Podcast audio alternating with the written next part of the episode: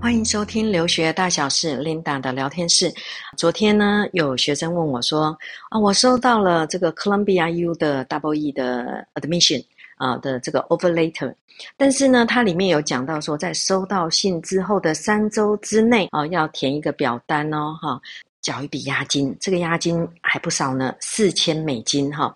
然后呢，他又注明了说，你如果接受这个 offer 的话，不能延季哦，就是这一季，就是 for 二零二三的 fall 哦哈。好，那这学生就问我说怎么办？那这位学生呢，他申请了大概十二所学校，一位清华大学的学生。那他在申请的时候呢，当然有考虑到一些呃不错的学校，但是都还没有放榜。那他也之前也很焦虑哈，当然除了哥伦比亚之前还有其他的学校，但是还没有全部放榜嘛，哈，所以他不知道怎么办。这个四千块缴下去，它是 non-refundable 不退还的，所以应该是深思熟虑的。但是眼看这么多学校还没有放榜，好，那我就给他一个建议。首先呢，三周时间还够。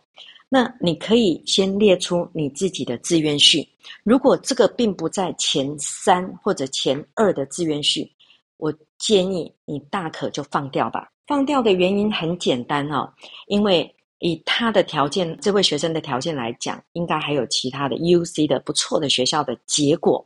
好，那这个时候我们可以做一个方法，积极有效的方法，我们可以把这封信转给其他还没有放榜的学校，让他们知道。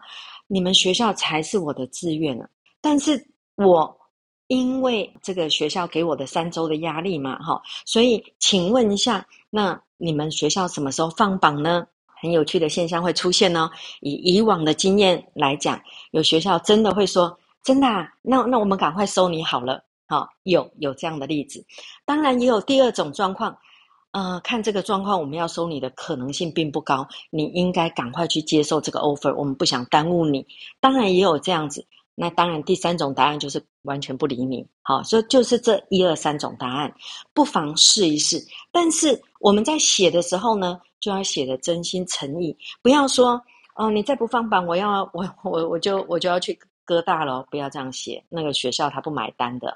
那今天这样子的一个反馈呢，就是让学生知道哦，我们不要不动如山哦，每天在那边等结果，然后心情很焦急。哦，那当然也有以前的经验，就是学生缴了钱了之后的隔一天，他的志愿最想去的学校就放榜了，然后这个时候他再回头就跟学校说：“你那个四千块美金可不可以还给我啊？”呃，我先讲一下，不太可能哦，有考过托福。的学生都知道哦，如果你个人因素而错失了那次考试的话，你们应该知道结果嘛，哈，所所以并不是说，哎，我没有使用到，哦，我我怎么样怎么样，我已经缴了，那你要还钱，没有，哈，所以。